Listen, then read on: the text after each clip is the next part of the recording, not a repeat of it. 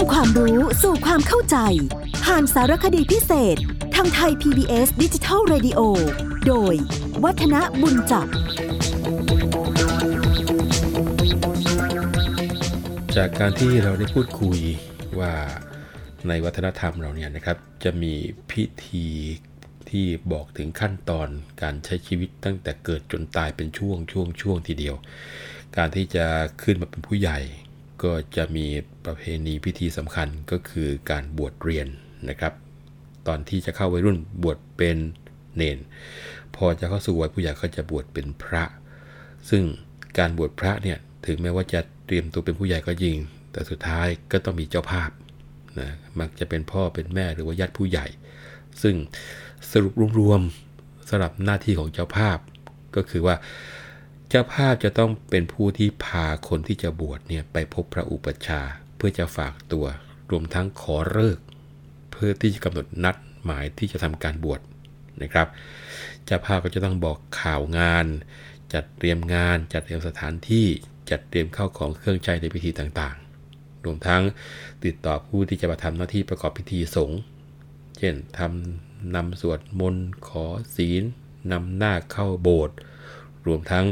จัดเตรียมเครื่องบวชที่เรียกว่าอัฐบริขาร และสิ่งที่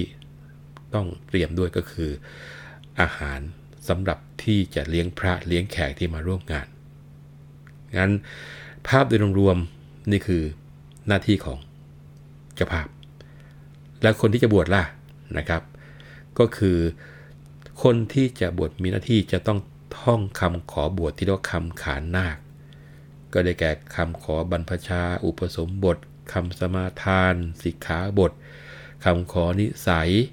คำตอบคำถามของพระกรรมวาจาจารย์วกนี้ต้องทำให้ขึ้นใจทีเดียวนะครับ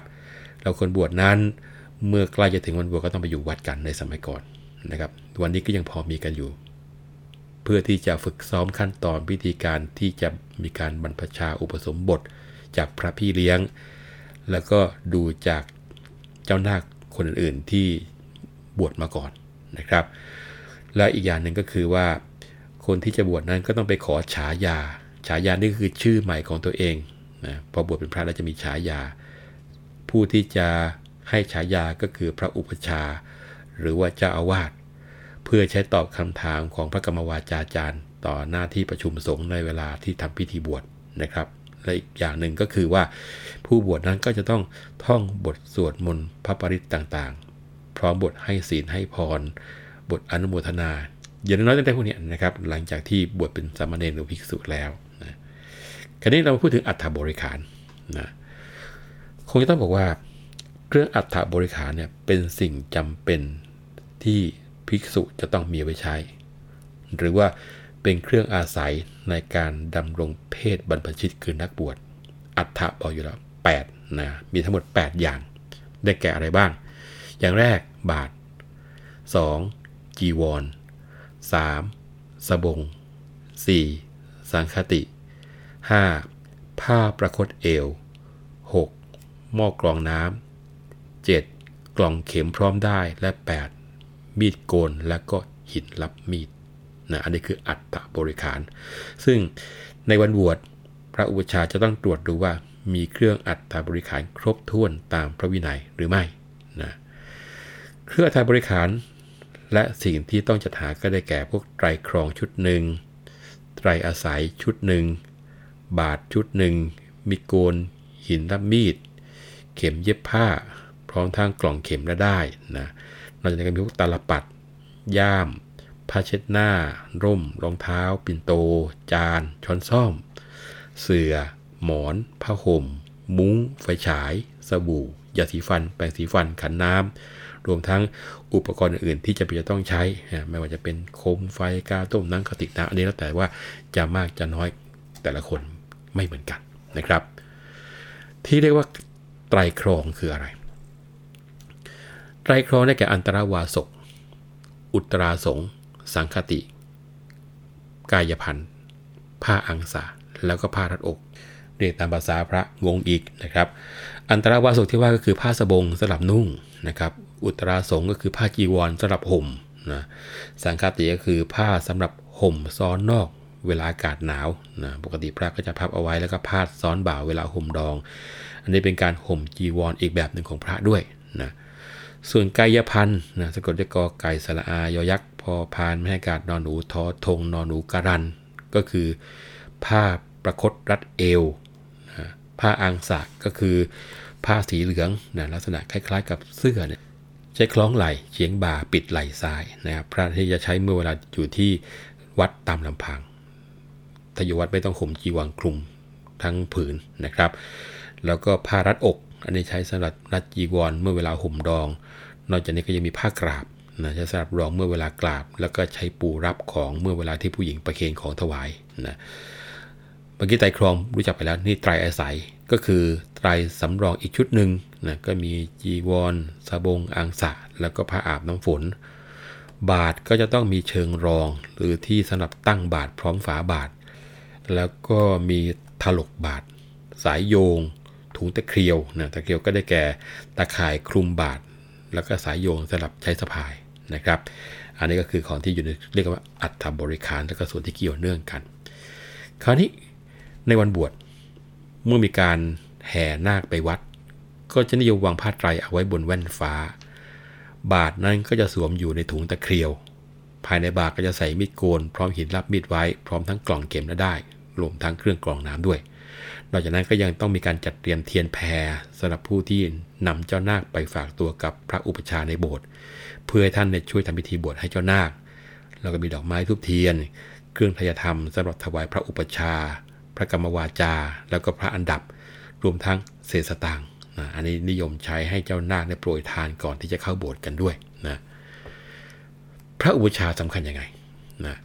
คงจะต้องบอกว่าเมื่อเจ้าภาพนำบุตรหลานมากราบนมัสการ และแจ้งความประสงค์ขออุปสมบท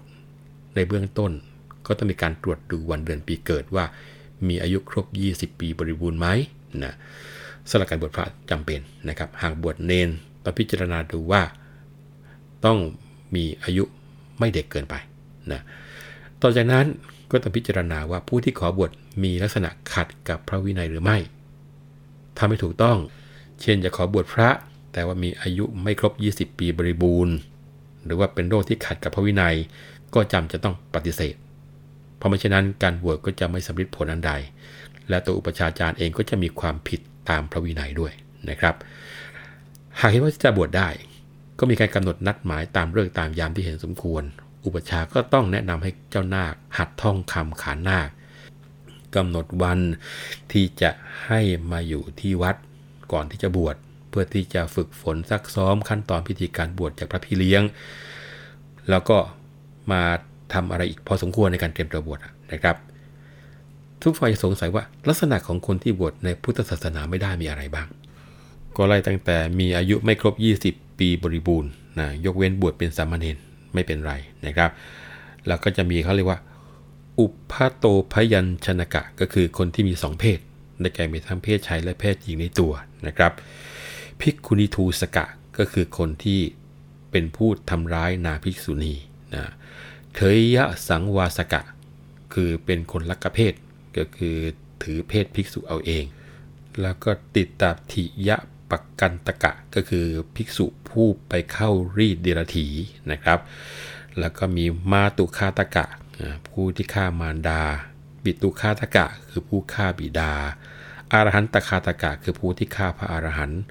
โลหิตตุปาทกะคือผู้ที่ทำร้ายพระพุทธเจ้าแม้แต่เพียงทำพระโลหิตให้ห่อเลือดขึ้นมานะครับ สังฆเพทะคือภิกษุผู้ทำสงฆ์ให้แตกจากกันเป็นบันดอกก็คือเป็นกระเทย รวมทั้งภิกษุผู้ต้องปราชิก แล้วต้องการกลับมาบวชใหม่นะซึ่งบุคคลทั้ง 12จำพวกนี้เรียกว่าวัตถุวิบัตินะห้ามอุปสมบท แล้วก็จะมีบุคคลอีก 8จำพวกที่ห้ามบรรพชาและอุปสมบทก็ได้แก่ คนที่เป็นโรคติดต่อเรื้อรัง โรครู้จักหายนะในพวกโรคเรื้อน โรคฝีโรคกลาก โรคหืด โรคลมบ้าหมูนะ อันนี้ในสมัยก่อนนี้รักษาไม่ได้นะครับ แล้วคนที่มีอวัยวะบกพร่องนะ มือขาด เท้าขาด นิ้วมือนิ้วเท้าขาด หูขาด จมูกขาดเนะอันนี้ถือว่าเป็นบุคคลที่บกพร่องอยู่นะครับ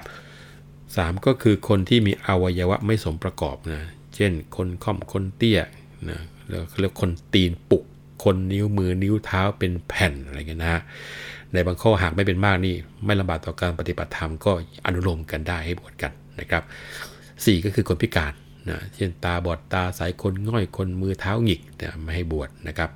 เพราะว่าจะเป็นภาระคนอื่นกันนะคนทุรพลก็คือคนง่อนแง่นคนที่ไม่อาจทำกิจของตนได้ เช่นย้อมจีวรไม่ได้อะไรไม่ได้นะ แล้วก็คนเคยถูกลงอาญา มีหมายปรากฏ เช่น ถูกเคียนหลังลาย ถูกสักหมายโทษนะสมัยก่อนจะถือกันว่าไม่ควรจะบวชเจ็ดก็คือคนที่ผู้ปกครองหรือบิดามารดาไม่อนุญาตให้บวชนะการจะบวชต้องให้พ่อแม่อนุญาตนะครับไม่อนุญาตบวชไม่ได้นะครับ และสุดท้ายคือ โจรผู้ร้ายขึ้นชื่อนะผู้ที่กฎหมายต้องการตัวนี้ก็มาให้บวชนะบุคคลตามลักษณะมาตรา 15 แห่งสังคานัต ระเบียบพระอุปชายะพุทธศักราช 2497 ก็ห้ามบวชได้เช่นกันนะครับ เช่น คนที่กระทำความผิดและอยู่ระหว่างหลบหนีอาญาแผ่นดินไม่ให้บวชนะคนที่หลบหนีราชการไม่ให้บวช คนที่มีคดีข้างค้าในศาลก็ไม่ให้บวชนะคนเคยถูกตัดสินจำคุกฐานเป็นผู้ทำร้ายสำคัญ ก็ห้ามบวชเหมือนกัน แล้วก็ยังมีคนที่ถูกห้ามอุปสมบทเด็ดขาดทางพุทธศาสนา อันนี้มีข้อห้ามนะครับ แล้วก็คนที่มีโรคติดต่อร้ายแรงนี่ก็ห้ามบวช สุดท้ายก็คือคนที่มีอวัยวะพิการ จนไม่สามารถปฏิบัติกิจทางศาสนาก็ห้ามบวชเหมือนกันนะวันนี้เราคุยแค่นี้ก่อนนะเพราะเวลาของรายการเราหมดลงแล้ว ครั้งหน้าผมจะเอาเรื่องที่น่าสนใจเหล่านี้มาพูดคุยกันต่อ ผมวัฒนบุญจับขอลาไปก่อนนะครับ สวัสดีครับ